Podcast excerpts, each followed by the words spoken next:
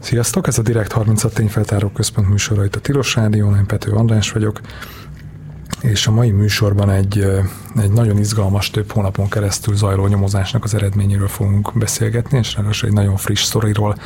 Ez ma reggel jelent meg partnerünknek, a Telexnek az oldalán, meg most már a Direkt 36-nak az oldalán is olvasható. Egy sztori, ami nagyon leegyszerűsítve arról szól, hogy hogyan válhat, illetve hát valószínűleg válni fog Magyarország egyfajta ilyen elosztó központjába a Kínából érkező vegyi anyagoknak, legalábbis ez ugye az Európa felé, legalábbis ez a terve a magyar kormánynak, és itt van velem a műsorban két kollégám, ennek a cikknek a szerzői. Itt van velem a stúdióban Marton Kamilla. Szia Kamilla! Sziasztok! És itt van velünk Skype-on Panyi Szabolcs, a másik szerző. Szia Szabolcs! Sziasztok, és üdvözlöm én is a hallgatókat! Szóval...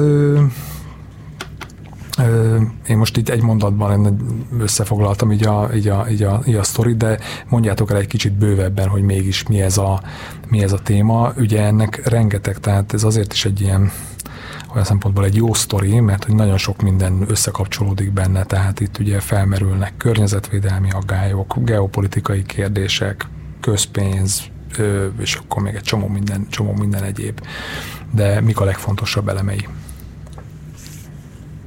Hát ugye a cikknek az a címe, hogy kínai vegyi anyagok elosztó központjává válna Magyarország, Rogán és köre tűnik fel a projekt mögött. Szerintem ebben a címben jól összefoglaltuk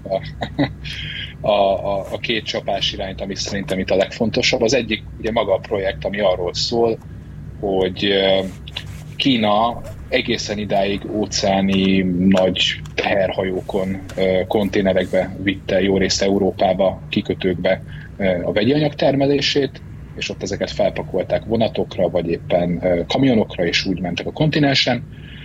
Csak hogy ez a probléma, hogy a tengeri hajózás az kiszámíthatatlan, és főleg a kikötőkben rendkívül hosszú várakozási idő van, néha feltorlódnak a hajók, kiszámíthatatlan, hogy mikor tudnak kikötni, és ennek lenne az alternatívája az, hogy Ázsián keresztül felpakolják nagy tehervonatokra a Kínában gyártott mindenféle vegyi anyagokat, ezeket Ázsián keresztül küldik Európába, és itt Európában pedig a különféle vegyi anyaggyárak, akkumulátorgyárak, elektromos autógyárak megkapják ezeket az anyagokat, és felhasználják a gyártási folyamat során.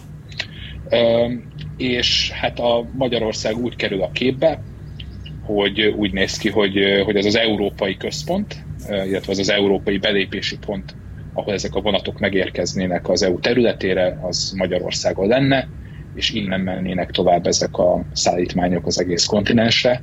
Tehát szeretném hangsúlyozni, hogy ez nem csak Magyarországról szól, meg nem csak arról a kínai vegyipari termelésről, ami a magyarországi gyárakat látná el, hanem egész Európát látnák el. És ez egyébként ez egy irányú dolog lenne? Tehát itt csak kínaiak küldenek ide vegyi anyagokat, vagy valamit innen Európából is visznek vissza, vagy nem tudom, hogy erről van esetleg bármi információ? Ahogy én ezt látom, ez egy irányú lenne, tehát alapvetően Kína az, ahol nagy mennyiségű vegyi anyagot termelnek, és ezeket a nyersanyagokat küldenék Európába, hogy az itteni gyárak ezeket felhasználják, tehát azokban a kormányzati dokumentumokban, amiket mi megszereztünk, erről van szó, illetve amennyire én forrásokkal beszéltem, akik értenek ehhez a szállítmányozáshoz, ez alapvetően így működik, ami visszamenne Kínába, azok az üres konténerek leginkább. Tehát ez a történetnek az egyik fő csapás iránya, a másik pedig az, hogy nyilván ez egy óriási pénzügyi lehetőség is azoknak a cégeknek, akik részt vesznek ebben a projektben, és hát kiderítettük, és ebben Kamillának elég nagy érdeme van, hogy hát az egyik magyarországi érdekelt fél cég az elég erőteljesen kötődik a kabinetminiszter Rogán Antalnak a környezetéhez. Ennek bele fogunk menni majd így a részleteiben, mert persze ez is egy kicsit ilyen csavaros történet, de már amikor először meghallja az ember azt, hogy vegyi anyagok, akkor nyilván ilyen nyilván az első kérdés az, hogy na vajon ezek mennyire veszélyesek a környezetre, az emberi egészségre. Itt erről mit lehet tudni, nyilván azt is számításba véve, hogy most még itt nyilván alapvetően még nem indult be ez a projekt, vagy még nem nyilván hivatalos információ, meg egyelőre kevésbé hozzáférhető, de mégis a rendelkezésre álló információk alapján mit tudunk arról, hogy milyen fajta anyagok jönnek ide, és azok mennyire lehetnek kockázatosak, károsak? Sajnos ezekből a tervekből még semmi nem derült ki azzal kapcsolatban, hogy pontosan melyikek azok az anyagok, amiket ide fognak hozni, viszont amiket írtak, hogy az akkumulátorgyártáshoz szükséges anyagokról van szó, de hát abból is van ugye ezerféle, és egyébként ez engem is meglepett, hogy egyáltalán nem derül ki, mert hogy tudsz egy olyan projektet támogatni, meg igent mondani rá, amiről azt se tudod, hogy micsoda. Tehát ez nem csak a te első kérdésed, de szerintem mindenkinek az első kérdése lenne, hogy pontosan milyen anyagokról van szó, és ott volt 20x oldal dokumentum, és nem volt benne leírva. Jó, hogyha ennyit emlegettétek ezeket a dokumentumokat, tehát magáról erről a projektről ti hogyan értesültetek? Szabi? Alapvetően ez egy klasszikus ilyen, mondhatjuk úgy, hogy szivárogtatáson alapuló történet. Tehát olyan dokumentumokat sikerült megszerezni, amik a miniszterelnöki kabinetirodában készültek. Ezek úgynevezett ilyen felkészítő dokumentumok, tehát ezek ilyen eléggé köznyelvi módon, nem túl bonyolultan összefoglalják azt, hogy miről szól ez a projekt, és ezek vezetők számára íródtak. Tehát vannak olyan megjegyzések például az egyik dokumentumban, hogy nem tudom, az államtitkár úrnak azért fontos részt venni a megbeszélésen, mert, és akkor ott össze van foglalva, tehát van például olyan dokumentum, aminek ebből a megjegyzéséből azt lehet sejteni, hogy a miniszterelnöki kabinetiroda valamelyik államtitkárának készült, de ezt pontosan nem tudjuk. Az viszont egészen biztos, hogy ezek kormányzati dokumentumok, illetve emellett olyan iratokat is sikerült megszerezni, ezek szintén a kabinetirodának érkeztek, amik kínai nyelven készültek, és a projekt előkészítésében résztvevő egyik kínai szervezet összefoglaló anyagáról van szó, és emellett pedig különféle nyílt forrásokból, tehát online megjelent jó részt kínai nyelvű beszámolókból is sikerült megerősítetnünk bizonyos állításait ezeknek a dokumentumoknak, például különféle találkozók vannak, meetingek vannak leírva, hogy azon kik vettek részt, és ezeknek egy részéről online is megjelentek beszámolók a kínai interneten, anélkül, hogy részletesen belemennének abba ott is, hogy pontosan milyen vegyanyagokról lenne szó. Még az előző kérdéshez visszatérve, a leírásból az derül ki, hogy tehát úgy beszélnek ezekről a vegyanyagokról, hogy Kína vegyanyag termelése, kínai vegyanyag szállítmányok általánosságban beszélnek, illetve a felhasználó iparágakat nevezik meg, tehát az akkumulátorgyárakat, illetve az elektromos autógyárakat. Ezeket ki is emelik, hogy ezek lennének a prioritások, és hogy az első szállítmányok azok majd olyan anyagok lennének, amiket ezek a gyárak tudnak felhasználni. Tehát így visszafele tudunk következtetni arra egyrészt, hogyha ugye a dokumentumok a teljes kínai vegyanyag termelésről beszélnek, és arról, hogy ez milyen mennyiség, és ebből mennyi tehető vasútra, hogy igazából itt mindenféle anyagról van szó. Másrészt pedig leszűkítik arra, hogy ami prioritás lenne, az az akkumulátorgyártáshoz és az elektromos autógyártáshoz használatos anyagok. És akkor nyilván itt meg tudtuk azt tenni, hogy megnéztük azt, hogy a már létező akkumulátorgyárakhoz milyen különféle anyagokat használnak, és ugye voltak már különféle elég súlyos tiltakozások, vidéki városokban, jó rész Magyarországon az akkumulátorgyárépítések ellen voltak szakértői anyagok, és ezekben megneveznek egy csomó olyan vegyi anyagot, amik hát nagyon nagy valószínűséggel ezekben a szállítmányokban lennének majd.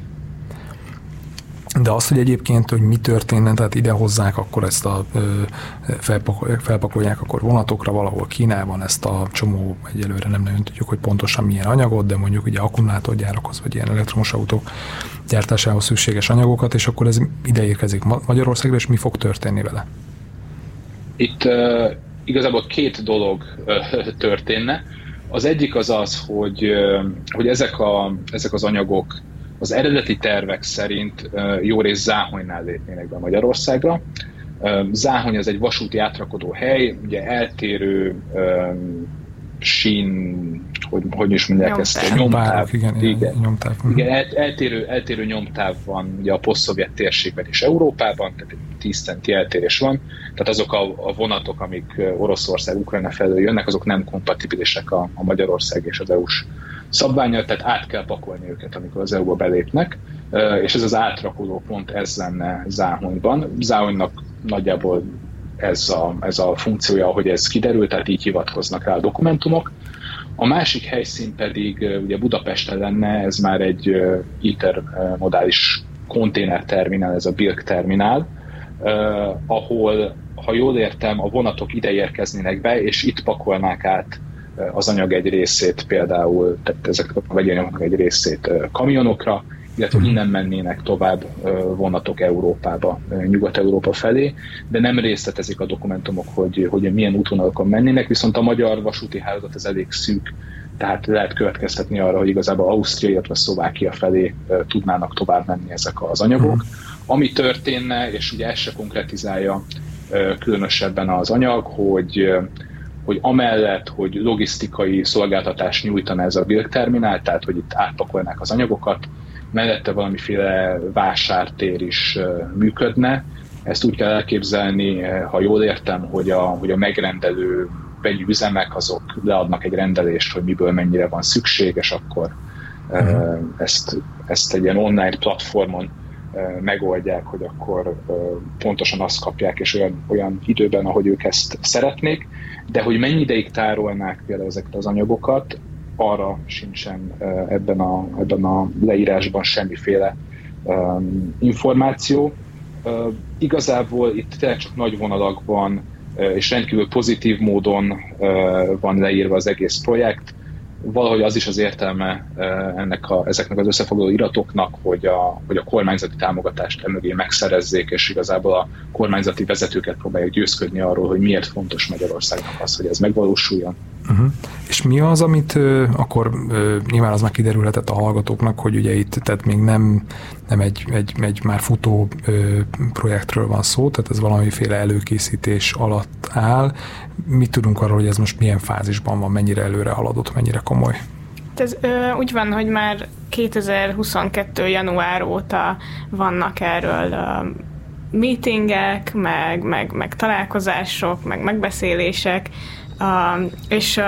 hát még nem tudjuk, hogy van egy betelefonálónk szerintem. Így van. Halló? Halló, sziasztok, Laki vagyok, amilagos, én a BILK-on terminállal kapcsolatban szeretnék egy-két olyan infót elmondani, amit lehet, hogy nem tudtok, de én viszont konténert hordok, úgyhogy én kicsit jobb rálátással rendelkezek. Kíváncsian hallgatunk. Na hát a BILK-on terminál most eléggé csendesen, szépen dolgoznak, tehát ilyen 70%-os telítettséggel van. Nem hiszem, hogy meg tudná oldani azt, hogy ezt csak ott betoljanak még plusz szerelvényeket hozzá, amik csak vegyi anyagokat visz, mert nálunk, akik ugye a ADR szállításához, ahhoz külön a kamionnak, és sofőrnek is kell engedély, azt mindig föl kell újítani, sokkal szigorúbb előírásoknak kell megfelelni az autóknak, és van 2 cég, akik ilyenekkel foglalkoznak, de ők többnyire is tartályosokat visznek. Tehát tartályos vegyi anyagokat, és ők is folyamatosan mindig dolgoznak. Amit tőlük hallottam, hogy általában egy ilyen vegyi anyagos tartálynak a kivámolása az úgy szokott működni, hogy ő elviszi a céghez azt a vegyi anyaggal teli tartályt, és ott általában valamikor eltelik egy hétfire, azt lefejthetik a céghez.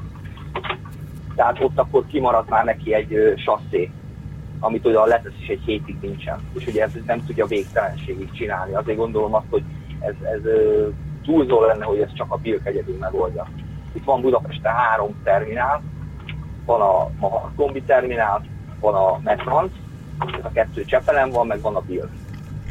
Ha jól értem, akkor arról azért szó van, hogy ezt fejlesztenék jelentősen, de nyilván ez is valamilyen szerintem provizorikus. Nagyon kéne fejleszteni, az abban mindig olyan részét fejlesztik, hogy neki a terminálnak könnyedsége legyen, de általában, ami ránk vonatkozik szivarozókra, azzal általában nem nagyon foglalkoznak is, hogyha itt ekkora kapacitás növekedést akarnak elérni, akkor az egyszerűen bejárat, amit bemegyünk, meg az egyszerűen kijárat, amit kijövünk, ez kevés lesz. Mert ugye annyira sokan fogunk állni, és megint káosz lesz az egész BILK területen, mert mindenhol a konténeresek állnak sorba. Köszönjük a szakértői hozzászólást!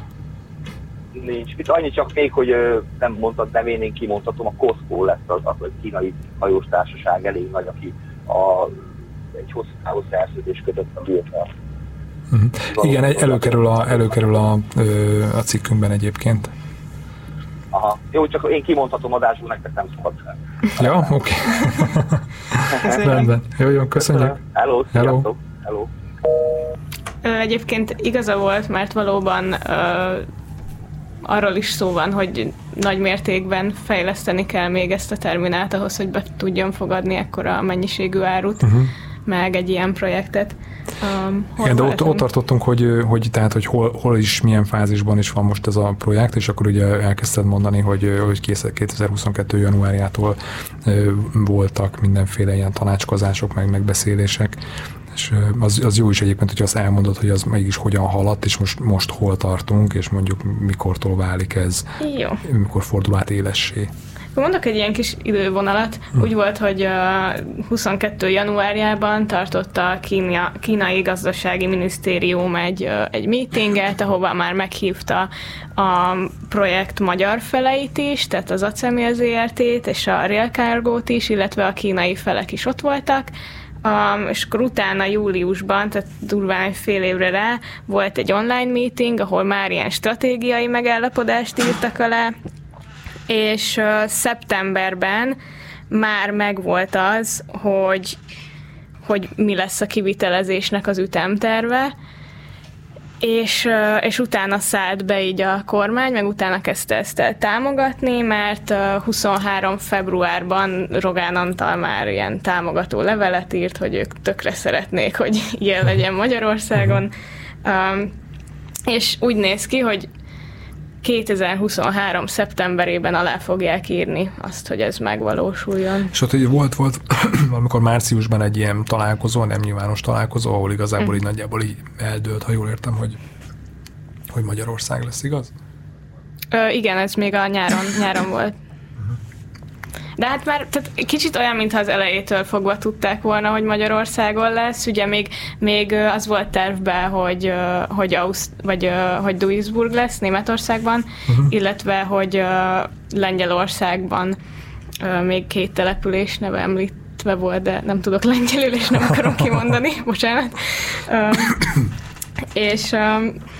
És eleve a magyaroknak előbb szóltak, tehát ez konkrétan szerepelt az iratokban, hogy a magyaroknak, mivel ilyen jó kapcsolatban vagyunk, előbb kiküldtük ezeket a terveket, hogy versenyelőnyre tegyünk szert, és hát így sosem, tehát nem nagyon ütköztek ellenállásban részünkről, tehát tényleg olyan, mintha már az első meetingen ez így le lett volna okézva, csak nyilván ezeket a protokoll dolgokat végig kell vinni, hogy jó, akkor egy fél év múlva megint aláírunk valamit, aztán megint. Tehát akkor azt úgy lehet mondani, hogy most jelen állás szerint ez igazából eldőlt, hogy Magyarországon lesz, vagy legalábbis ebben állapodtak meg a magyar, meg a kínai felek. Tudom, hát, Szabolcs, téged is kérdezlek, hogy...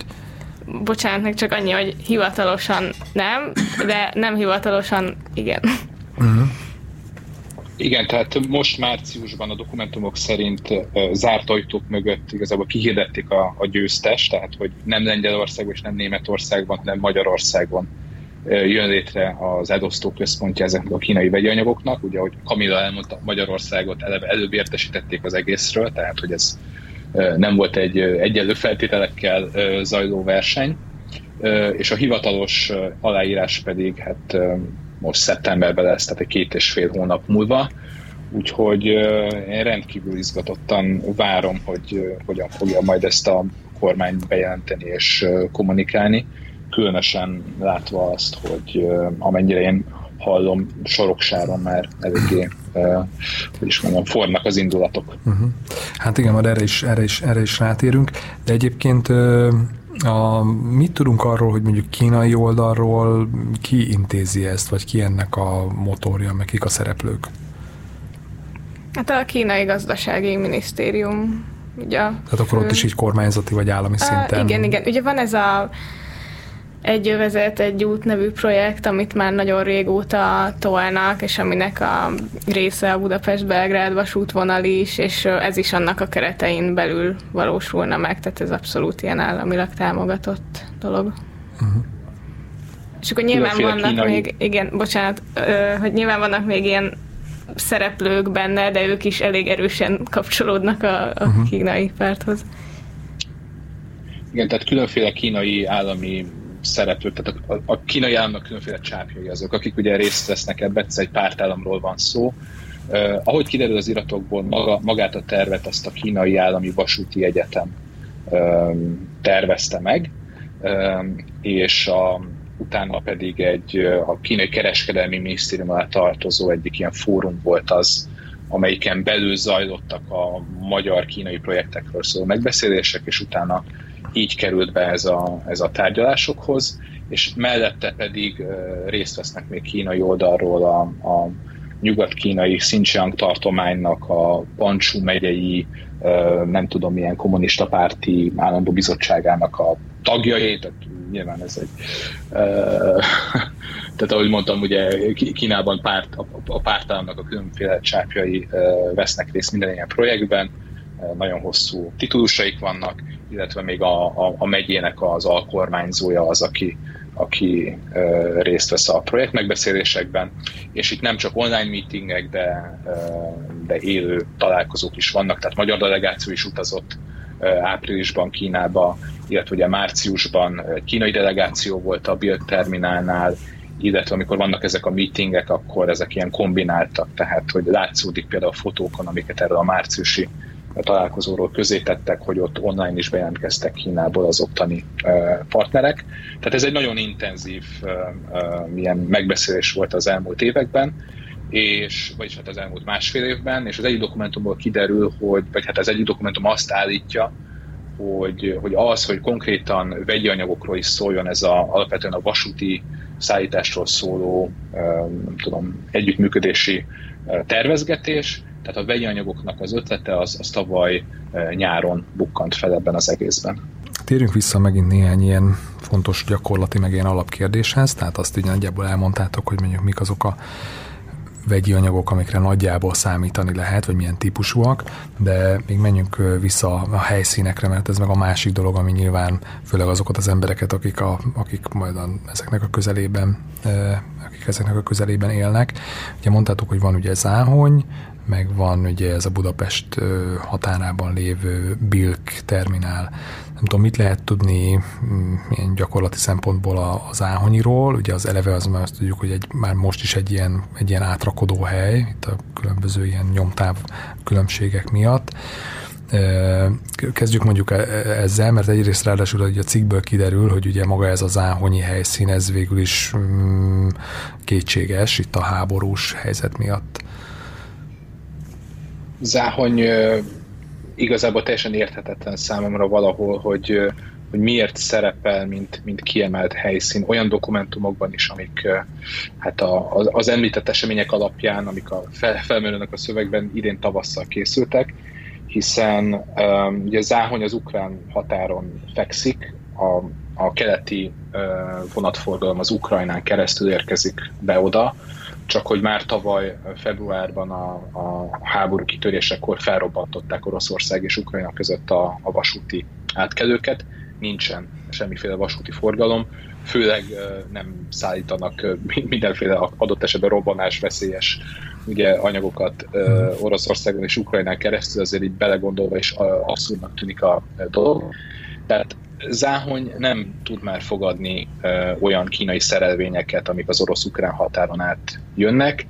Innentől kezdve pedig erőteljesen megkérdőjeleződik, hogy mi értelme lenne ezt a vegyi anyagelosztó központot Záhonyba telepíteni, vagy részben Záhonyba telepíteni, hiszen Záhonynak a hozzáadott értéke az pont az, ahogy az előző blogban mondtam, hogy itt történik meg az átrakodás a széles nyomtávú poszt-szovjet vasútról a normál nyomtávú európai vasútra, csak hogy ha ugye nincsen Kínából érkező vasúti forgalom Záhony fele, akkor már eleve máshol, vagy Lengyelországban, vagy nem tudom, Törökországnál, a Balkánon már beléptek az európai vasúti rendszerbe ezek a vonatok, már átpakolták őket. Ja, akkor már is át kell őket rakodni.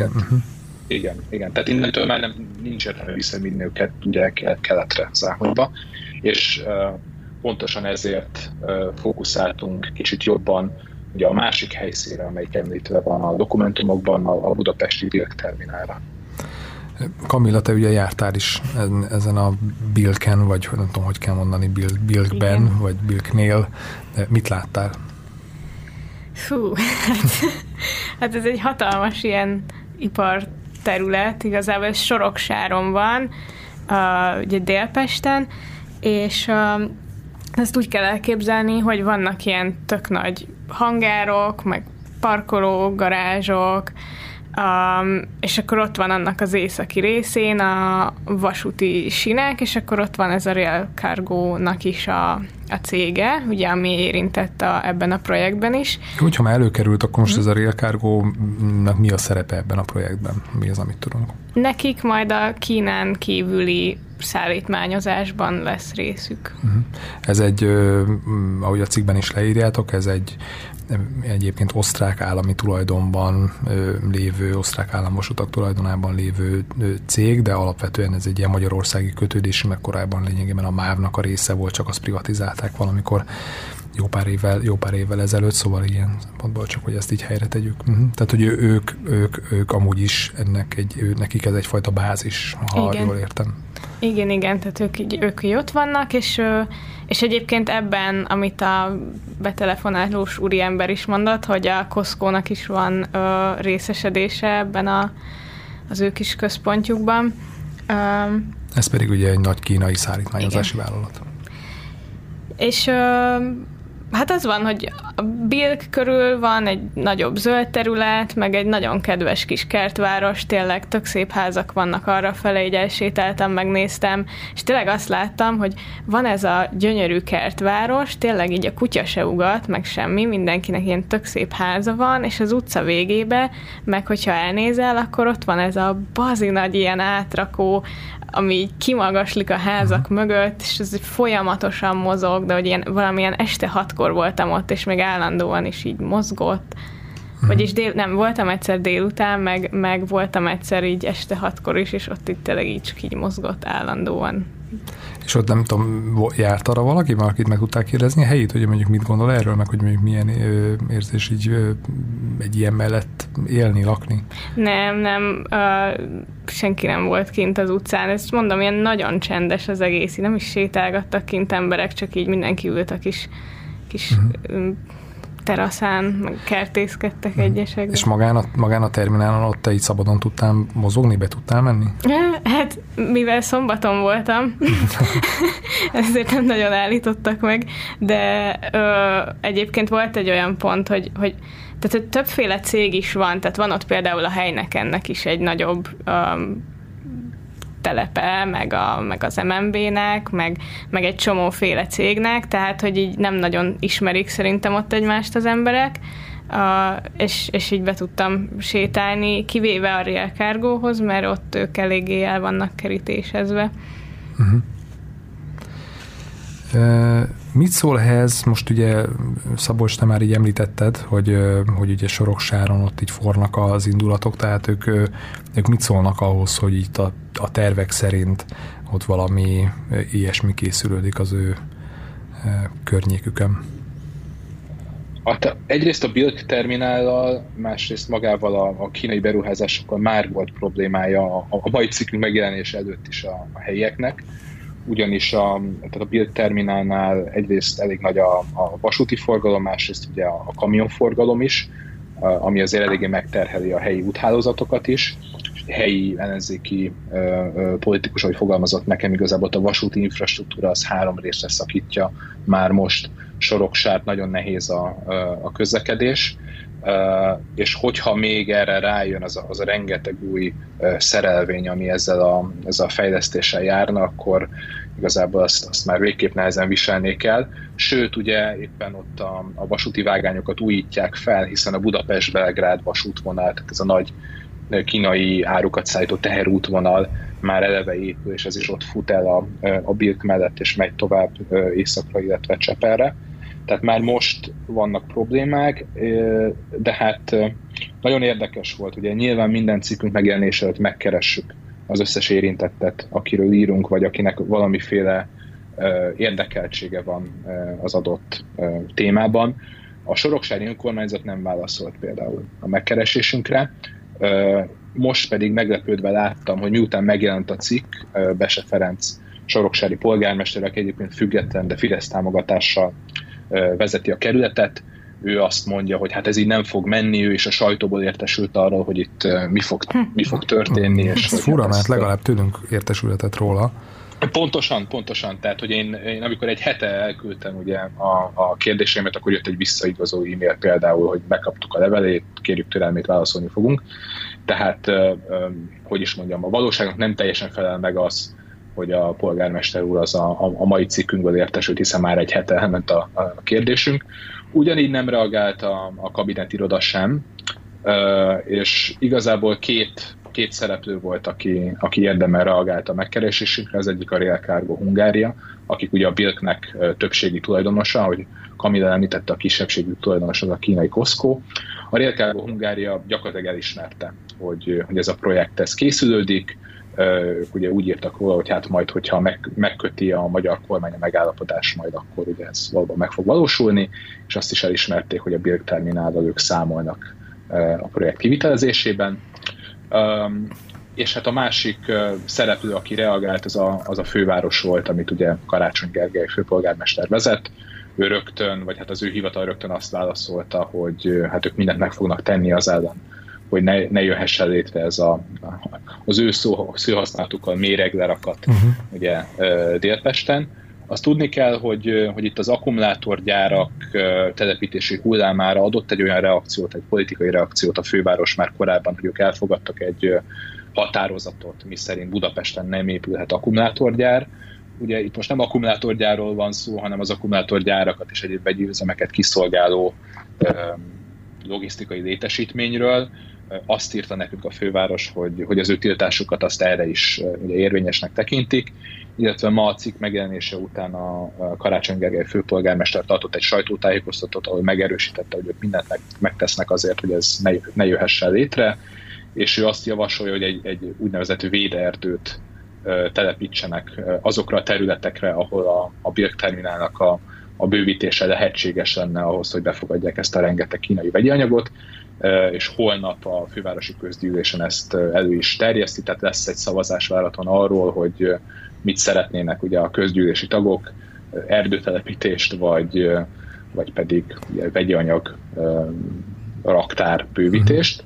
Úgyhogy meglátjuk, hogy mi lesz. Illetve hozzá még az jutott el, hogy már petíciót gyűjtenek, vagy hát aláírásokat gyűjtenek egy petícióhoz, helyi ellenzéki politikusok szórólapozni fognak, és soroksári ismerősöktől is az az információ jutott el hozzám, hogy hát eléggé ki vannak akadva ezen.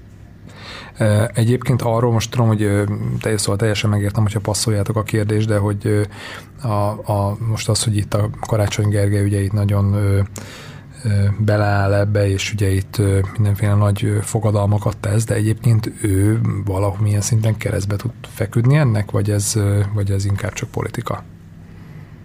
Hát szerintem ez jó kérdés, mert ugye a legtöbb olyan akkumulátorgyár, vagy hát nem mondom, hogy a legtöbb, mert nem biztos, hogy a legtöbb, de volt több is, ami úgy épült meg, hogy gyakorlatilag a helyi önkormányzatot azt tudja, hogy van, így kizárták a képből, azt mondták, hogy akkor ez most egy, mi volt rá szó, nemzetstratégiailag fontos területté nyilvánítják, és gyakorlatilag onnantól kezdve így nem tudom, hogy mit tud vele kezdeni. Uh-huh. Igen, tehát nemzetgazdaságilag kiemelt beruházással lehet nyilvánítani ugye ezeket a projekteket. A záhonyi polgármester is nekem azt mondta, hogy hát ő arra számít, hogyha ez Záhonyban valamilyen szinten megvalósul, ott is ez fog történni. Ugye innentől kezdve nem csak ugye az iparűzési adó, tehát a helyi adóbevételektől esik el a helyi önkormányzat, de a különféle engedélyeztetésekbe se lesz nagyon beleszólása. Úgyhogy igazából meg hát eleve ugye a budapesti kormányhivatal, aminek ugye az élén egy fideszes kinevezett áll, az, amelyik felügyeli azokat a környezetvédelmi, meg egyéb hatóságokat, akik az engedélyeztetési eljárásban részt vesznek. Tehát igazából eléggé kiüresedett a jogi hatásköre a fővárosi önkormányzatnak. Maga a kerületi önkormányzat, ugye Soroksár az igazából fideszes vezetés alatt van, még ha formálisan nem is fideszes a polgármester, de itt azért elég érdekes, hogy ez a reakció, amit idéztem, hogy a Bese Ferenc polgármester, ő azt reagálta, hogy igazából ő ellenzi, vagy hát úgy tűnik, hogy ellenzi ezt a projektet, tehát innentől kezdve azért érdekes lesz, hogy a helyi testület az mit fog majd mondani.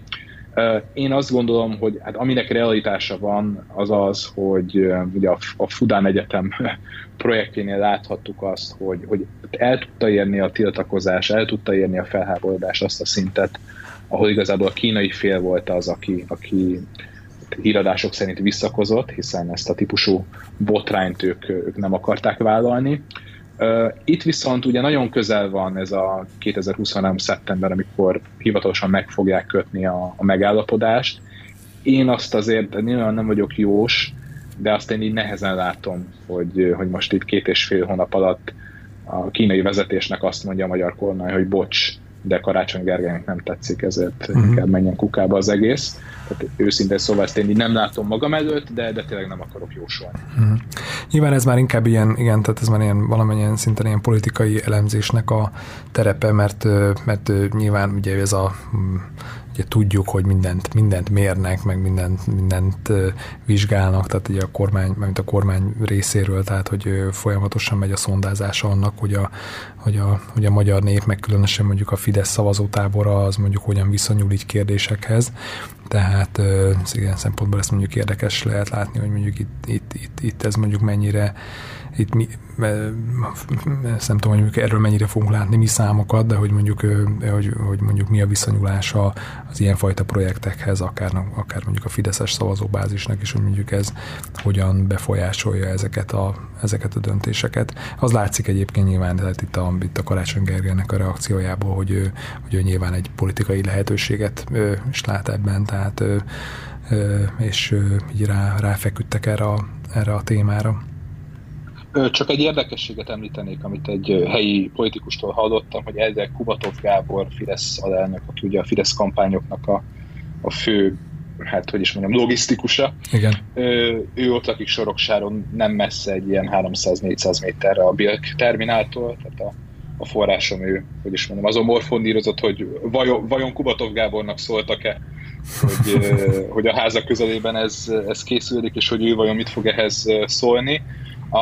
Ugye megint csak a Fudan Egyetemre utalnék vissza, hogy amikor ezt a sztorit megírtuk, és lett belőle egy kisebb ilyen felfordulás, akkor utána több kutatóintézet is megmérte ennek a projektnek a népszerűségét, és ugye ott azok azt hozták ki, hogy még a fideszes szavazóknak is egy nagy része ellenezte ezt a projektet. Tehát azok a belső mérések, amiket mondasz, azok valóban relevánsak lehetnek, tehát ha ugye, már tényleg nagyon hipotetikus, meg nagyon a jövőre vonatkozó dolgokról beszélünk, de hogy nyilvánvalóan a Fidesz az akkor enged el egy projektet, ha azt látja, hogy ez a saját szavazói bázisát is nagyon megosztja, és nem rá is az, hogy meg tudják győzni őket az ellenkezőjéről. Ebben a történetben is már tényleg néha már azt gondolom, hogy ilyen komikus módon ugye így előkerülnek mindig ilyen kormányközeli pénzemberek. Itt ráadásul egy Szabolcs, egy régi ismerősöd került elő ebben a történetben, Kertész Balázs, csak ennyit mondok. Mit érdemes róla tudni, és hogyan került elő ebben a történetben? Felidéznék egy epizódot, ez még 2016 ősz, vagy már 17 eleje volt, amikor Kertész Balázs beperelt engem egy cikkemért, amit róla írtam. A cikknek a címében az szerepelt, hogy Kertész Balázs az Rogán Antal sötét oldala, és nagyon komikus volt, mert ugye ez egy helyreigazítási per volt, tehát helyre akarták igazítani a cikket, ma azt mondtuk, hogy nem, ez az Indexen jelent meg, akkor az Indexnek volt a munkatársa, és Dezső Andrással és Hava Nikitával közösen írtuk ezt az írást, és ugye elhangzott ez a klasszikus ugye helyreigazítási szöveg, hogy ugye kértek tőlünk, hogy hozzunk rá, hogy valótlanul állítottuk, hogy Kertész Balázs az Rogán Antal sötét oldala. És akkor ugye emlékszem, hogy a bírónő így ránézett a Kertész ügyvédjére, hogy akkor ezt most így hogyan gondolják, tehát hogy így nem tudom, és bennem is felmerült, hogy világítsuk meg lámpával, nem tudom, Rogán Antalt, és akkor megnézzük, hogy a jobb oldalán Kertész Balázs van-e, vagy hogy. Tehát nyilván ment a kukába az egész helyreigazítás, és megnyertük a pert. Kertész Balázs egy egyszerre rendkívül izgalmas, és közben pedig teljesen láthatatlan figura. Ugye őt a neres kormányzati körökben csak kebaként ismerik. Ő még a 90-es években, a 2000-es évek elején Rogán Antallal a Fidelitásban haverkodott össze. Ha jól emlékszem, még Óbudán kezdték együtt a helyi Fidesz szervezetnek a felépítését, aztán együtt átkerültek a belvárosba, ahol ugye Rogán Antal később polgármester lett, és Kertész Balázs volt az ő jobb keze. Ő volt a hírhet belvárosi ingatlanadási rendszernek állítólag ugye a kitalálója, hogy hogyan kell áron alul átjátszani ezeket az ingatlanokat baráti vállalkozóknak, cégeknek. És hát ami nagyon érdekes, hogy Kertész Balázs neve először még a KNTH broker botrányba merült fel a 2000-es években, ahol alakult egy vizsgálóbizottság a parlamentben, és ott volt egy olyan feljegyzés, amit ha jól emlékszem, akkor Kulcsár Attila, ugye a broker botránynak a főszereplője írt, és ott ő azt úgy nevezte meg Kertész Balást, hogy ő intézi Rogán Antal csúszó pénzekkel kapcsolatos ügyeit, illetve ő Rogán Antal pénzügyi intézője. És ez aztán bekerült ebbe a vizsgálati anyagba is? Tehát tehát a parlamenti vizsgálóbizottság elé került ez a feljegyzés, tehát onnantól ugye ez egy hivatalos dokumentum volt, amit láttak a képviselők. De se Kertész Balázs, se Rogán Antal, se ebben az ügyben, se másikben sose ütötte meg a bokáját, és igazából az én akkori cikkem, portrécikkem az azt tárta fel, hogy hogyan jelenik meg Kertész Balázs az üzleti oldalán az összes olyan ügynek, ami politikai oldalon Rogán Antalhoz kötődik, legyen szó a letelepedési kötvényekről, ahol ugye a kötvényes cégek mindazt a Kossuth ügyvédi irodát bízták meg az adminisztratív ügyek intézésével, amiben Kertész Balázs is ott volt. Volt egy vicces jelenet akkor, amikor felhívtam a Kossuth ügyvédi irodát, hogy én akkor szeretnék Kertész Balázsral beszélni, és hát a munkatárs azt se tudta, hogy kicsoda Kertész Balázs. Tehát nem úgy tűnt, mintha Kertész Balázs konkrétan munkát végezne és bejárna abba az irodába.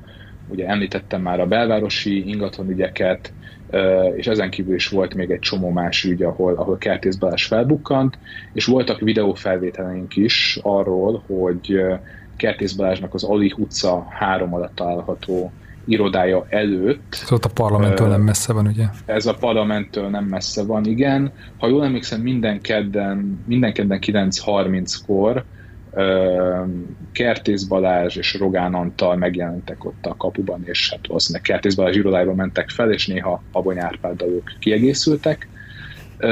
Ez az információ jutott el akkoriban ahhoz a német Dániel fotóshoz, aki ezeket a videókat készítette, és az volt nagyon érdekes, hogy amikor ezt a cikket mi megírtuk, ami igazából arról szólt, hogy hát Kertész Balázs egyfajta Simicska Lajossal, vagy hát Mészárossal. Pont ezt akartam mondani, igen, hogy Simicska volt az, aki szintén ilyen háttérből intézte a Fidesznek a pénzügyeit, ő nyilván mondjuk így az Orbánnal volt egy párban. Igen. Tehát, hogy amikor megjelent ez a cikkünk, akkor nagyon furcsa volt a reakció, tehát Kertész Balázs Rogán Antal megpróbálta eltüntetni az internetről azokat a fotókat, meg egyéb információkat, amik az ő kapcsolatukra vonatkoztak. Például találtunk egy fotót, ami Rogán Antal miniszteri beiktatását mutatta, hogy kik voltak ott a Sándor palotában, kik voltak ott az ünnepélyes beiktatáson, amikor ugye átvette Rogán Antal megbízó levelet. Ott volt az egész család, plusz Kertész Balázs, és amikor elküldtük a kérdéseinket, akkor hirtelen leszették pont azokat a fotókat, amiken Kertész Balázs látszott, csak hát nyilván addig, amilyen szementettük. Tehát ezért is volt nekem nagyon meglepő, hogy 6-7 évvel később egy olyan sztoriban, ami tényleg egy kiszivárogott iratokon alapul, amikor elkezdtünk nyomozni, igazából nem tudtuk, hogy ez kinek lesz az üzlete, hirtelen egyszer csak felmerül, hogy hát megint csak Kertész Balázsba. És hogy került ott elő, nem tudom, Kamilla, erről mesélnél egy pár szót? Hát így ezzel viccelődtünk az elején, hogy így bingózni kéne minden ilyen leak előtt, hogy ki lesz a cégek mögött meghúzódó szál. És egyébként nekem az első tippem Matolcsi volt, de végül a második tippünk volt Rogán, és végül ő jött be. Hogy az volt egyébként a Kertész Balázsral, hogy Ugye, amikor megalapult ez a cég, ez az Acemil Zrt. Csak hogyha valaki esetleg elvesztette volna a fonalat, tehát ez az a cég, a másik cég a Rail Cargo mellett, ami egy ismert ilyen vasúti szállítmányozó cég, teherszállító cég. Ez az Acemil, ez egy új cég, és ez a másik magyar partner, résztvevő ebben a kínai-magyar projektben. Igen, ez a cég annyira új, hogy konkrétan akkor hozták létre, amikor elkezdődtek ezek a tárgyalások is, pont, és egyből meg is nyerték, ami egyébként egy ilyen nagyon vicces részlet, hogy előbb meg voltak hívva egy meetingre, mint hogy megalapult volna a cég. Tehát ők januárban már ott voltak egy meetingen, és februárban lettek bejegyezve. És ezek egy Vörösmarty ingatlanba voltak bejegyezve Vörösmarty téri ingatlanba, igen, és mint kiderült, az az ingatlan Száraz Istvánhoz köthető ilyen különböző bonyolult kapcsolatokkal. Ő az a ilyen pénzember, aki Matolcsi Ádámhoz, Matolcsi György. Különböző bonyolult kapcsolatokkal. Ő az a ilyen pénzember, aki Matolcsi Ádámhoz, Matolcsi György fiához, akkor ezért gondolom, ezért lett van az első tipp, akkor Matolcsi kör. Uh-huh. Igen, viszont már így írtuk a cikket, meg már csomó mindennek utána néztünk, amikor egyszer csak megváltozott a székhelye a cégnek. És ezt így észrevettem, és nagyon vicces volt, mert így elküldtem valami vasárnap délután Szabinak, hogy úristen, nézd már, így áttelepültek az Aulich utca 3-ba, és akkor így kérdezte, hogy nem ott van ez a Monavis Consulting, ami ugye a Kertész Balázsnak a cége, és így mondtam, hogy de nézd, az Index még cikket is írt róla, és így azt válaszolt, hogy igen, ez az én cikkem. Úgyhogy onnantól már így tudtuk, hogy jó, akkor ő lesz mögötte, mert hogy ez még az volt a kabinet irodához a kapocs, hogy a Tuzson Bence, aki a kabinet irodának egy államtitkára, ő is ott volt sok meetingen, és ő többször is volt említve az iratokban, tehát így a kabinetirodához már volt akkor a Kertész Balázsos szár, a Tuzson Bencés szál, és az, hogy konkrétan beleírták, hogy Rogán miniszter úr támogatja. Uh-huh. És akkor utána még volt egy olyan is, hogy már rég meg volt írva a cikk, már tényleg a fact-checkelést csináltam, és akkor tök véletlen találtam egy kínai nyelvű cikket ezzel a projekttel kapcsolatban, és ott konkrétan azt leírták, hogy Kertész Balázs, egy világhírű ügyvéd is részt vett ezen a meetingen, és akkor már biztosak voltunk benne, hogy ő lesz ott.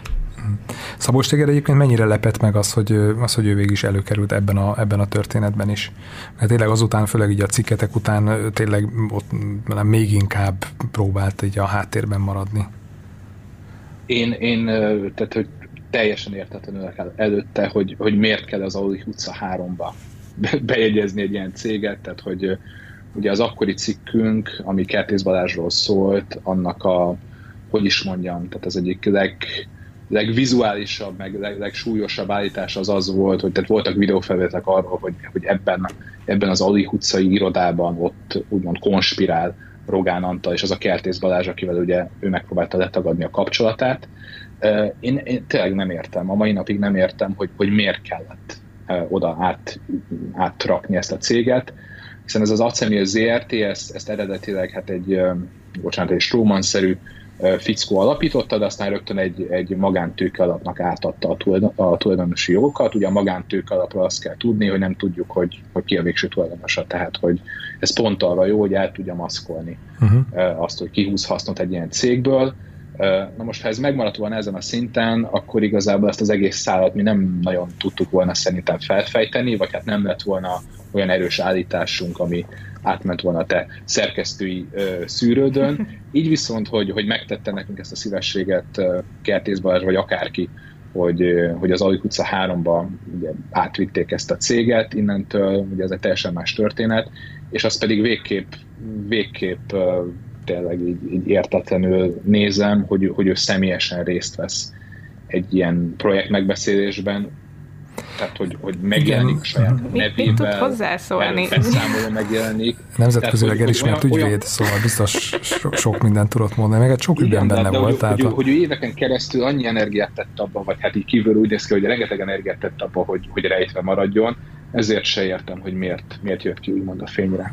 Mondjuk ugye olyan szempontból, hogy talán ami egy magyarázatot adhat rá, hogy igazából ugye nem feltétlenül kellett volna kiderülnie, hogy ez a cég, ez az Acemil egyáltalán benne van ebben a projektben, mert igazából ez egy cég a rengeteg közül, és ugye ez nem, tehát nem közbeszerzés útján dőlt el, hogy ugye ki vesz részt ebben a projektben, hanem itt ugye igazából itt a kínaiak, meg a magyarok valamilyen formában ugye itt megállapodtak arról, hogy na majd akkor ezt a projektet ki fogja csinálni, ugye ez nem, majd még nem tudom, a financiális részéről is beszéltünk, ugye ez nem EU pénzből van, tehát nem kell mindenféle ilyen EU-s papírokat, vagy közzétételeket csinálni, szóval itt igazából az a számukra valószínűleg szerencsétlen összjáték következett be, hogy ugye egyrészt ugye kiszivárogtak ezek az iratok ugye, hozzátok, másrészt meg, hogy úgy néz ki, hogy valamiért a kínai internet az nagyon nagy, és nagyon sok minden meg tud jelenni, meg a kínai fél egyébként ilyen szempontból valamilyen szinten transzparensebben járt el ebben az ügyben, mint a magyarok. Nem tudom, hogy erről a magyarázatról mit gondoltak. Én ezzel igen, egyet tudok érteni, tehát valószínűleg nem gondoltok ebbe bele, viszont ugye adott esetben lehetett volna az, hogy mondjuk valaki, egy oknyomozó újságíró rendszeresen megnézi, hogy milyen cégek vannak bejegyezve az Autók utca 3-ba, és elkezdhetett volna úgy kutakodni. És ugye ennek a cégnek eredetileg a nevében az benne volt, hogy ez az ázsiai és közép-európai, nem tudom, szállítmányozással foglalkozik, tehát hogy egy ilyen nyomot azért már önmagába hagytak, de egyetértek vele, valószínűleg igen, nem gondoltak abba, vagy hát azt gondolták, hogy biztonságban vannak a magyar nyilvánosságtól legalábbis. Engem egyébként az is meglepett, ugye látva azokat az anyagokat, amiket gyűjtöttetek, hogy mondjuk egy kínai egyetem az ilyen Zoom meetingekről készült screenshotokat tesz közzé az oldalán, és ugye ezek voltak a többek között ugye ezek a screenshotok, amelyeken látszott az, hogy mondjuk akár a magyar kormány részéről, vagy a Rail Cargo részéről, vagy ugye más, vagy az Acemilnek a részéről ugye ki vesz részt ezeken a megbeszéléseken, és egyébként ugye ezek voltak azok a nagyon fontos megerősítések arra, hogy azok a dokumentumok, amik kiszivárogtak, azok ugye valóban valósak és hitelesek. Hát ehhez én csak annyit tennék hozzá, hogy Kína az egy rendes, totális megfigyelő állam, tehát hogy igazából ez teljesen alapnak számít szerintem ott, hogy ez így megtörténhet, ez csak ugye magyar szemmel nézve tűnik abszolút. Uh-huh. Egyébként még Szabolcs, az előbb mondtad ugye ugye talán azt a szót használtad, hogy ilyen Stroman-szerű ember, de hogy megjelent egy figura ott az Acemilnek az indulásakor, meg akik ő volt az első alapító is, de hogy őnek is van egy ilyen érdekes politikai háttere, kötődése. Nem tudom, hogy erről mesélnétek egy kicsit. Hát ugye Laki Takács Péter Attiláról beszélünk, és ő volt régen bíró, de aztán Áder János felmentette. Egyébként a bírói karrierjéről van pár cikk, hogy volt egy ilyen, hát ilyen, most nem mondom, hogy botrányos, már annyira nem botrányos, de hogy volt egy ilyen ügye, hogy ki volt az, aki a Jobbikot neonáci pártnak neveztek, Kassai László történész. Igen. Szóval neonácinak nevezte a Jobbikot, ezért a Jobbik beperelte ezt a történészt, mert hogy ez ugye jó hírnévnek a megsértése, és ő volt a bíró, aki kimondta, hogy a Jobbik már pedig nem neonáci párt, úgyhogy ezzel is bekerült akkor. Igen, így ezzel került be. Aztán konzul volt Romániában, meg Torontóban. De voltak neki ilyen szintén politikai barátai, nem, Szabolcs? Igen, hát a Facebookos profilja alapján ő Holik István volt kormányszóvivőt, jelenleg Fidesz kommunikációs igazgatót régről ismerheti, mert olyan fotót posztolt, ahol együtt vannak a Balatonon, egy vitorláson, ha jól értem a szöveget, vagy hát már nem értem jól, mert épp nemrég néztem, és leszette azt a fotót a cikk megjelenése óta. Itt van egy másik fotó is, ahol szintén Holik Istvánnal, meg egy másik KDNP-s képviselővel fürdőnadrágban állnak valamilyen vízben, tehát hogy ő elég erőteljesen kötődik ehhez a fideszes háttérvilághoz. Ugye Holik István az a kormánykommunikációnak, amit ugye szintén Rogán Antal irányít, egy fontos figurája. Úgyhogy az ő Fidesz közelisége az nem volt nagyon kétséges, viszont hát neki semmiféle szállítmányozási vasúti tapasztalati nincsen, ahogy Kamilla mondta, hogy egy bíró volt, aztán meg konzul lett. Pont emiatt én egy ideig inkább Szijjártó Péter köreire tippeltem, hogy esetleg ő lehet. Ez milyen érdekes, hogy ilyen bingózhattatok itt közben. A projekt mögött, de hát nem erről van szó. Uh-huh. Még két témáról szeretnék beszélni. Az egyik az, hogy mit tudunk arról, hogy ezt ki és hogyan fogja finanszírozni ezt az egész projektet, mert így ránézésre is azért nyilván ez nem lesz olcsó, ugye itt a betelefonáló miatt is beszéltünk arról, hogy ugye csak magának a BILK-nek ugye komoly fejlesztésre van szüksége.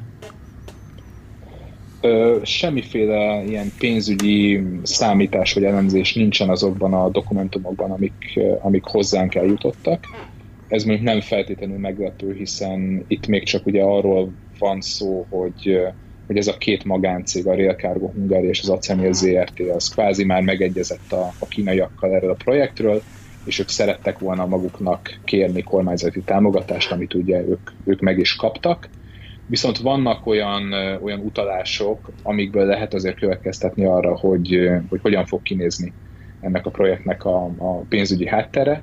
Az egyik az az, hogy visszatérően magyar kormányzati támogatásról van szó. Nincs kifejtve, hogy ez pontosan mit jelent, de nyilvánvalóan ez pénzügyi támogatást is jelenthet. A másik, ami ennél azért konkrétabb, az az, hogy ez az egy út, egy övezet kezdeményezésnek a része. Ez ugye Xi Jinping kínai elnök kedvenc és legfontosabb projektje, ami nagyjából arról szól, hogy miután Kínán belül már nem tudom, annyi felhőkarcolót, meg egyéb infrastruktúrát épített a kínai állam, hogy nem tudja elhelyezni a saját építőipari kapacitásait, elkezdtek külföldön és hatalmas infrastruktúrális projekteket finanszírozni kínai hitelből, illetve ezeket jellemzően kínai cégek és kínai munkások és kínai építőanyagok segítségével építik.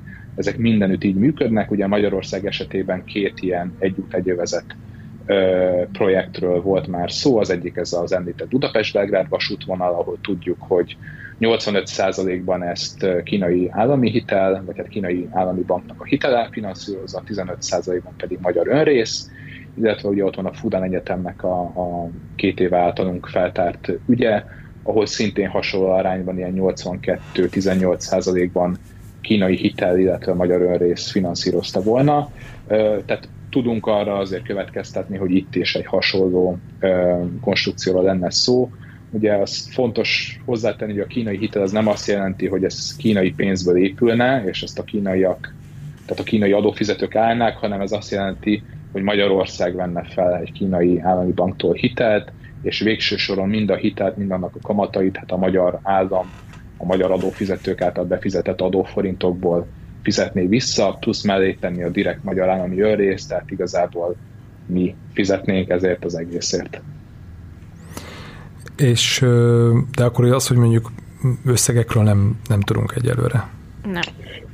Összegekről nem tudunk, tehát nem tudjuk, hogy mekkora volumen van ennek.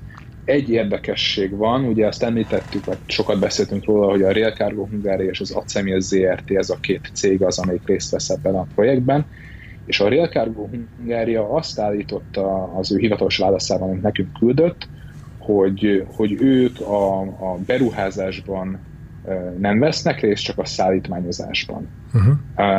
Ugye magukban a dokumentumokban az, hogy beruházás lenne, és milyen beruházás lenne, az így nem kerül elő, csak nyilván logikus, hogy egy ilyen volumenű projektnél fejlesztéseket kell végrehajtani, de ugye a Rail Cargo válaszából van meg nekünk az egyetlen, és az első utalás arra, hogy itt lenne valamiféle beruházás, és a Rail Cargo rögtön azt állítja, hogy ők ebben nem vennének ezt. Uh-huh. Adódik a kérdés, hogy ha két cég vesz részt ebben az egész projektben, és abból az egyik azt állítja, hogy ők a beruházásban nem vesznek részt, akkor vajon melyik lehet az a másik, amelyik ebben részt vesz? Tehát Igazából figyelni kell, hogy milyen cégeket jegyeznek még be oda az Aulik utca 3-ba szerintem. Igen. Tehát indirekt módon lehet azt sejteni, hogy hát az Acemil Zrt. Az lehetséges, hogy majd esetleg kínai állami hitelekhez jutna hozzá, de nyilván ez nagyon-nagyon spekulatív, még a kérdésedre visszatérve nem tudunk összegekről, nem tudjuk, mi a nagyságrendje, de hát a Budapest-Belgrád vasútvonalból kiindulva, ami ilyen nem tudom 500-700 milliárd forint körül van, vagy lehet, hogy azóta még több, hát ez is szerintem a 100 milliárdos nagyságrendet tippelnék, ugye a Fudan Egyetem szintén ilyen 500 milliárd körül volt. Én még itt visszatérnék az Acemilre annyit, hogy ez még érdekes, hogy ez egy ugye olyan cég, amit már többször is elmondtam, hogy 1,5 éve alakultak, illetve egy olyan arc alapította, ugye ez a Laki Takács, akinek semmilyen fuvarozási tapasztalata nincs, az, hogy végső soron most ki van mögötte, azt nem tudjuk, mert egy magántőke alap, és konkrétan az elmúlt évben se alkalmazottja, se bevétele nem volt, illetve én oda mentem az Aulis utca 3-ba, egy névtábla, egy cégtábla, semmi nincs kitéve róluk, viszont ezen a kínai oldalon, ahol ugye megtaláltuk azt is, hogy Kertész Balázs is ott volt, ott úgy beszéltek erről az Acemil Kft-ről, mint hogyha neki egész Európában, meg Ázsiában ilyen bazi nagy kiterjedt vasútvonalai lennének, meg kapcsolatai, meg mint hogyha ez egy ilyen tök nagy cég lenne. És ez is érdekes, hogy közben meg utána nézel, és semmit nem találsz róla. Hát ugye nyilván okosabbak lennénk, hogyha válaszolnának a kérdéseinkre. Ugye ad abszurdum ugye elképzelhető, hogy valaki mondjuk egy, nem tudom, egy komoly szakmai szereplő részt létrehoz egy új céget valamiféle projektre, és akkor mondjuk az a cég, amíg a projektben nem indul, addig mondjuk igazából nincsen neki komoly tevékenysége, de mondjuk igazából mivel nem tudjuk, hogy pontosan ki áll mögötte, innentől ugye ezt nehéz így felmérni. A másik fontos téma, amit szerettem volna még érinteni, az az, hogy mi a helyzet ennek a projektnek így a ilyen geopolitikai vetületeivel, meg mondjuk milyen, erre ugye a cikkben is kitértetek, hogy milyen ilyen nemzetbiztonsági aggályok merülnek fel ezzel a projekttel kapcsolatban. Szabolcs, talán te tudsz erről így részletesebben beszélni? Szerintem itt alapvetően két irány van, ami baromi érdekes. Az egyik amiről már beszéltünk, hogy ez a projekt ez azzal számol, az eredeti tervek, a kínai tervek, sőt még olyan dokumentum is, amit már említettem, hogy idén tavasszal készült, azzal számol, hogy Záhonynál lépnének be ezek a kínai szerelvények Magyarországra, ami logikusan csak akkor történhet meg, ha az orosz-ukrán határ újra átjárható lenne, ami szintén csak akkor történhet meg, ugye, hogyha valamilyen módon véget ér ez a háború. Tehát teljes pompájában ez a kínai-magyar vegyi anyagelosztó központ projekt, ez akkor tud tündökölni, hogyha valamilyen módon béke köttetik ugye Ukrajnában, és ez egy olyan béke, ami után ráadásul az Oroszországból irányuló szerelvényeket átengedik az ukrán határon. Ez leginkább arra fele utalna, hogy akik ezt a tervet dédelgetik, azok valamiféle orosz győzelemmel, vagy oroszok által diktált feltételek alapján létrejövő békében érdekeltek, vagy hát erre várnak. A másik pedig nyilván maga az, hogy Kína azon túl, hogy hát egy fontos kereskedelmi partnere lesz egyre inkább Magyarországnak, egyre inkább mind kihívás, mind fenyegetés jelenik meg magának a NATO-nak is a különféle nyilatkozataiban, közleményeiben, és nagyon sok helyen Európában nemzetbiztonsági vizsgálatok kísérik azt, hogyha Kína tulajdont akar szerezni az úgynevezett kritikus infrastruktúrában. Például Hamburgban az említett COSCO nevű cég, amelyik a BILK terminálban is 15%-os tulajdonrésszel rendelkezik, Hamburgban, ha jól emlékszem, talán 35%-ot akart vásárolni a kikötőből, és csak 25%-ot engedélyezett neki a német állam, mert arra jutottak, hogy nemzetbiztonsága kockázatos lenne, hogyha olyan tulajdonosi jogköröket tudna gyakorolni Kína, amivel igazából hát adott esetben blokkolni tudna bizonyos kereskedelmi tevékenységeket. Tehát ezt mondták nekem olyan források, többek közt egy nemzetközi szállítmányozásban érdekelt magyar üzletember, hogy egész Európa szerte ez trend, hogy vizsgálják nemzetbiztonságilag a kínai tulajdonszerzést abban az infrastruktúrában, ami hát azért kritikus, mert ugye nincs alternatívája, tehát hogy ha Kína adott, tehát ha Kína tulajdon szerez egy teherpályaudvarban, mint a BILK terminál, és ez a többségi tulajdon lesz, vagy magát a vasúthálózatot birtokolja, akkor ha egyszer csak azt mondja Kína, hogy mondjuk megromlott a kapcsolata a magyar kormánya politikailag, és ezért nem használhatja semmilyen vasút vagy szerelvény ezeket a vonalakat, akkor nem tudunk mit tenni, mert nem tudunk kiépíteni 2 hónap alatt egy alternatív szállítási útvonalat. Tehát ez mindenképpen egy érdekes dilemma lesz, hogy mennyire engedik be a magyar hatóságok a kínai cégeket a magyar teherpályaudvarok, illetve a magyar infrastruktúra, vasúti infrastruktúra feletti tulajdonosi jogokba, vagy egyéb ilyen irányító jogokba. A másik érdekes kérdés az pedig hát nyilvánvalóan az, hogy Kínáról tudjuk azt is, hogy hát szeret hírszerezni, szeret információkat, főként kereskedelmi irányból. Ez mondjuk azért a legtöbb országra, nagyhatalomra igaz, szerezni. Azt tényleg jegyezzük meg. De... Igen, de ugye a kínai gazdasági fejlődés mögött a technológiai lopás is azért nagyban ott van, és hát ilyen szempontból is azért van egy kockázata annak, hogyha őket beengedjük a magyar, és hát ezáltal európai vasúti infrastruktúrába, és ami egy ilyen extra stichet ad ennek az egész történetnek, hogy ha adott esetben Magyarországon a kémelhárítás, a nemzetbiztonsági szolgálatok meg akarnák vizsgálni, hogy milyen kockázatai vannak egy ilyen kínai tulajdonszerzésnek, vagy akár csak annak, hogy Kína részt vesz ilyen hatalmas beruházásokban, akkor ezt olyan szerveknek kellene megtennie, akik a miniszterelnök kabinetiroda és akik Rogán Antal felügyelete alatt állnak, aki ugye magát a támogató levelet ez a projekthez elküldte, és akinek a Simicska Lajos, a Kertész Balázs üzletileg érdekelt magában a projektben, tehát emiatt eléggé egy ilyen saját farkába harapó kígyó lesz ez a történet, és nem nagyon látom azt, hogy a magyar nemzeti érdekek, főként a magyar nemzetbiztonsági érdekek hogyan tudnának érvényesülni. Uh-huh. Ez a kérdés egy kicsit így nagyobb ennél, vagy általánosabb, de hogyha már ez így szóba került, akkor azért nem bírom megállni, hogy ne tegyen fel, mert főleg tudom, hogy így foglalkozol, megköveted ezt a témát úgy ettől a sztoritól függetlenül is, tehát hogy ugye tényleg így főleg így az elmúlt másfél évben így a háború ugye ez így felerősítette ezt a folyamatot, hogy így a nyugat, főleg nyilván az Egyesült Államok részéről, de nem csak az Egyesült Államok, hanem más nyugati országok részéről is beindult egyfajta ilyen, ez a decoupling, tehát hogy ugye így leválni az ilyen kínai, itt most közben jött egy telefonhívás is, azt hallgassuk meg. Halló? Hello, sziasztok, Laci vagyok, kamionos megint. Most, hogy hallgattalak titeket, egyre jobban kezd egy kicsit nekem tisztulni a kép. Na. A Maharton most plusz 2 vágányt hoztak, ahol betolják a vonatokat, építettek ki, bocsánat, ahol betolják a vonatokat a konténerrel. Ez egy elég komoly fejlesztés volt, mert a Mahartnál már volt ott egy kikötő, amit feltöltöttek így kb. Fél éven keresztül zúzalékokkal, mi egymással, hogy elbírja a vasutat. Uh-huh. És a kikötőből elvettek egy elég nagy részt. A Vikingnek a hajói álltak ott amúgy télen, karbantartásra, meg ilyenekre. Meg ott... Bocsánat, hol van tényleg ez a kikötő? Hát ha úgy beírod, hogy Mahart Container Center, akkor ki fogja adni ezt Csepelem a szabad kikötőbe. Uh-huh.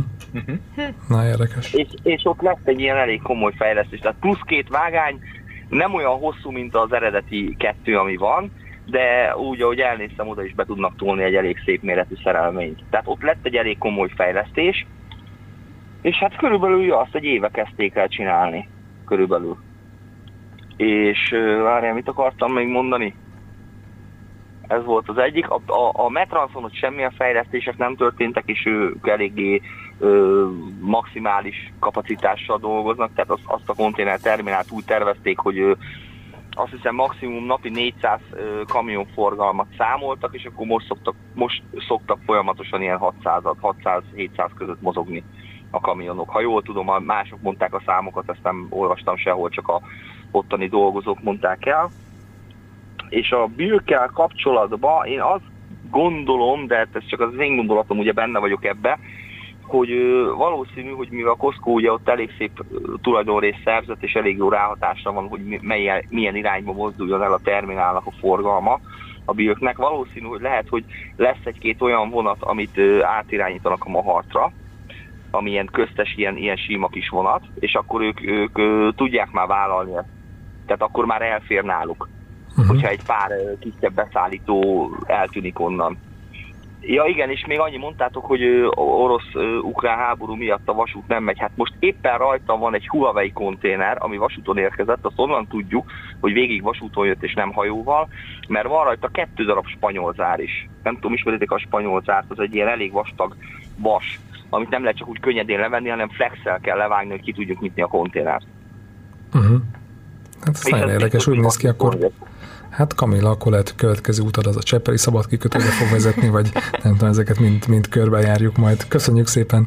Hát vagy esetleg szaladjatok ki Záhonyba, ha tudjátok, mikor érkezik vonat, és akkor meg kell nézni, hogy milyen konténervonat fog érkezni, mert most lehet, hogy zajlik ez a orosz-ukrán konfliktus, de én úgy tudom, mert meg voltunk mi is ilyet, vagy úristen, ott kitört a háború, és Jézusom nem fog jönni, meg nem lesz, és ugyanúgy szépen érkeztek ezek a konténeres vonatok.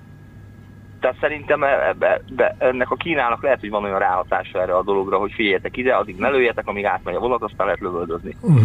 Ehhez csak annyit tennék hozzá, hogy ezek nem Ukrajna irányából jönnek, hanem vagy Lengyelországba lépnek be az EU-ba, tehát a belarusz-lengyel határon, vagy pedig délről, Törökországon és a Balkánon keresztül jönnek. Ez az a 2 útvonal, ami jelenleg működik, és azt a Rail Cargo nekünk egy válaszában meg is írta, hogy ezek a jelenleg működő útvonalak, tehát az orosz-ukrán határátlépést kikerülve is tudnak csak szárazföldön érkezni Magyarországra. Ilyen vonatok Kínából. Ezt nem tudtam az útvonalát, ugye, mert régebben ott jöttek keresztül oroszon, és azért raktak rá ilyen extra védelmeket a konténerre, mert ezek a konténerek úgy vannak fölrakva a vonatra, hogy egymással szemben van a 2 ajtó. Tehát 2 darab 40 lábas konténert, vagy egy 20 meg egy 40 lábas konténert tudnak fölteni egy vagonra, és egymással szembe teszik mindig az ajtókat.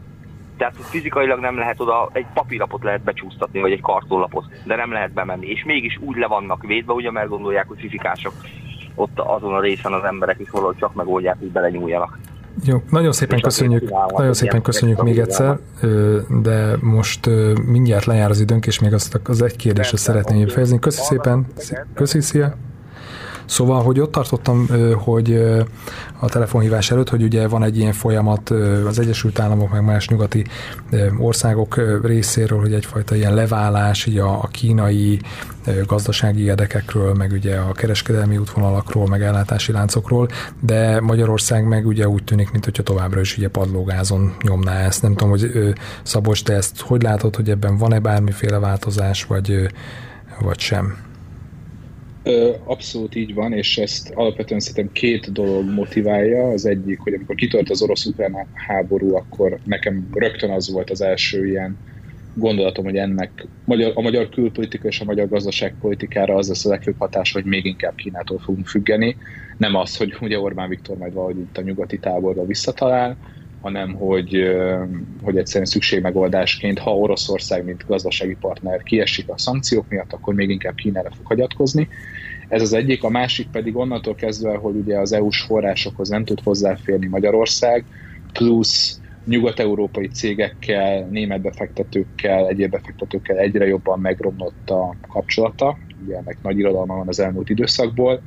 Ez is abba az irányba tolja szerintem az Orbán kormány gazdaságpolitikáját, hogy egyre inkább Kínától várjon egyrészt direkt külföldi befektetéseket, beruházásokat, mint amilyen ez a projekt is, másrészt kínai bankokhoz forduljon olyan hitelekért, áthidaló hitelekért, amikkel az EU-s pénzeket ki tudja váltani. Tehát egyfajta ilyen szükségszerűség vagy kényszermegoldás is az, ami az Orbán kormányt ebbe az irányba tereli, amit rendkívül izgalmas lesz, hogy ahogy említetted, egész Európa pont az ellenkező irányba tart, az Egyesült Államok pedig még hátlisabb ugye a nyugati kínai kapcsolatoknak a lazítására, tehát Orbán Viktor ezzel elég erőteljesen szembe megy. A kínai kapcsolatok azok egy igazából vörös posztot jelentenek még az amerikai republikánusok számára is, tehát függetlenül attól, hogy ki lesz a következő amerikai választás után az elnök.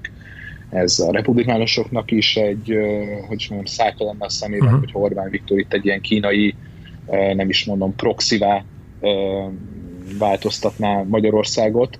Tehát ez mindenképpen egy borzasztó érdekes folyamat, és még csak annyit hadd reagálják a telefonálóra, hogy a vasúti infrastruktúra Délpesten az valóban úgy néz ki, hogy Soroksárnál, itt a BILK-en jönnek be a vonatok, utána felmennek Ferencvárosba, és onnan elkanyarodnak Csepelre, és Csepelen van a betelefonáló által említett Metrans konténerterminál, és illetve ugye az által szintén említett Mahart terminális, tehát valóban lehetséges, hogy ott is el fognak helyezni ilyen vonatokat, főleg, hogyha olyan számba, olyan nagyságba érkezik az áru, mint ami kiderül az iratokból, tehát ugye évi 2 millió egységkonténer maximum az, amit Kína vasúton Európába tud küldeni az ő vegyanyag termeléséből, és 24 000 évi szerelménnyel számolnak a szakértőik, hogy ez lehet az a nagyság, amit Európába tudnak irányítani. Hát ezt lebontjuk napi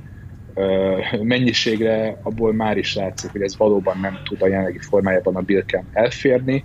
Ha kibővítik a BILK-et, talán még akkor sem. Látszik, hogy ez valóban nem tud a jelenlegi formájában a BILK-en elférni. Ha kibővítik a BILK-et, talán még akkor sem, viszont ez valóban azt jelenteni, hogy akár adott esetben Ferencváros és Csepel. Be kell fejeznünk viszont, Szabolcs, mert lejárt a műsoridő. Nagyon szépen köszönöm neked is, és Kamillának is, hogy itt voltatok, és nagyon köszönjük a figyelmet. Ne felejtjétek, a Direkt 35 egy közösségi finanszírozásból működő szerkesztőség, csatlakozatok a támogatói körünkön, szóval megtehetitek. Köszönjük szépen a figyelmet, sziasztok!